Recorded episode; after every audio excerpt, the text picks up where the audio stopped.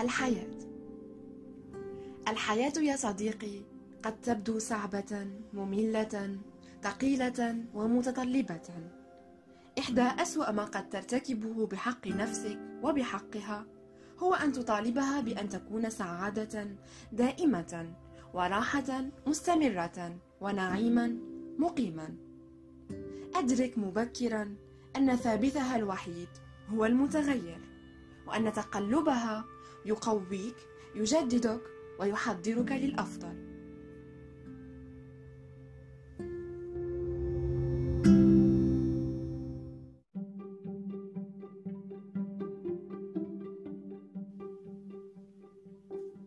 معكم سمية. وهاجر نلتقي في بودكاست كلمة.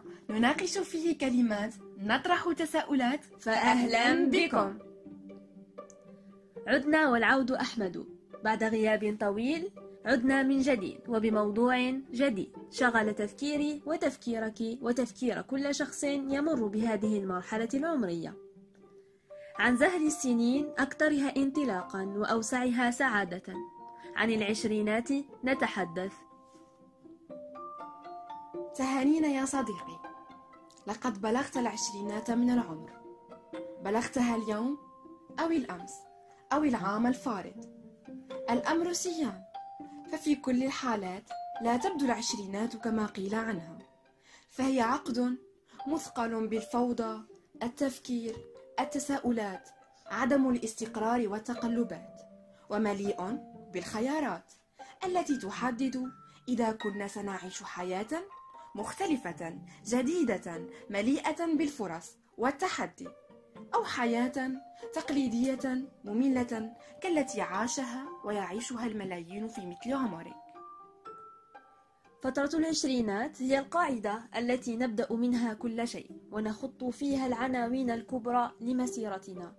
تحدث فيها معظم التغيرات الجذرية في حياتنا كالانتقال إلى الحياة الجامعية وحتى الخروج منها.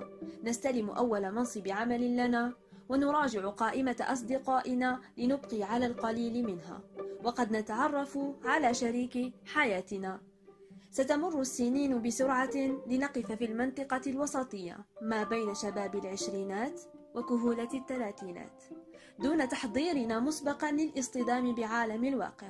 ودون أن نعي فعلا إن كانت هذه هي الحياة التي تمنيناها أم هي تراكمات لضغوطات المجتمع؟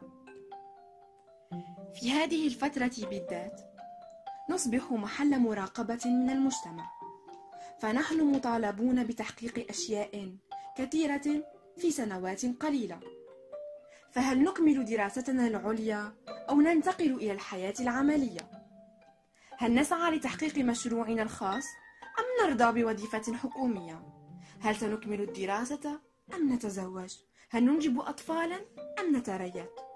كلها أشياء ليست بالضرورة نابعة عن إرادتنا إنما فقط لإسكات المجتمع وإسكات صوت المقارنات فنحن نصاب بهوس نظرة الآخرين لنا وحكمهم علينا.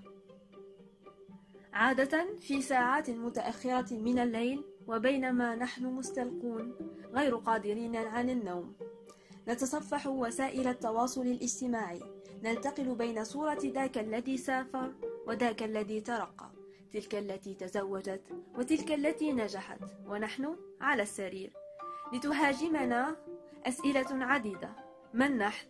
أين نحن؟ وإلى أين نتجه؟ هل نحن في الوظيفة الصحيحة؟ هل اخترنا التخصص الصحيح؟ هل نرافق أصدقاء جيدين ومرتبطين بالشريك المناسب؟ وهل نحن قيمة مضافة للعالم الشاسع من حولنا؟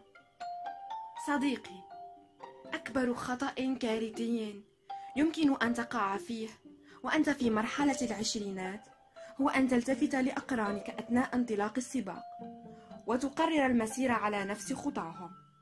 أحط نفسك بناس يحبونك. أحط نفسك بناس يتمنون لك الخير يشجعونك ويرضون لك كل خير.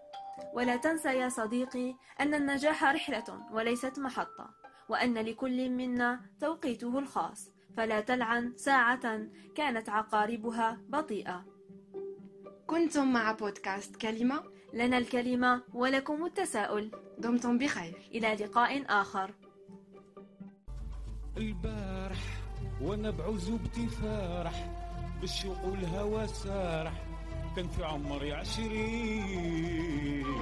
البارح كانت الموال تتلاوح صحة البدان تترايح.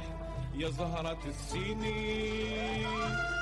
البارح البارح كان في عمري عشرين.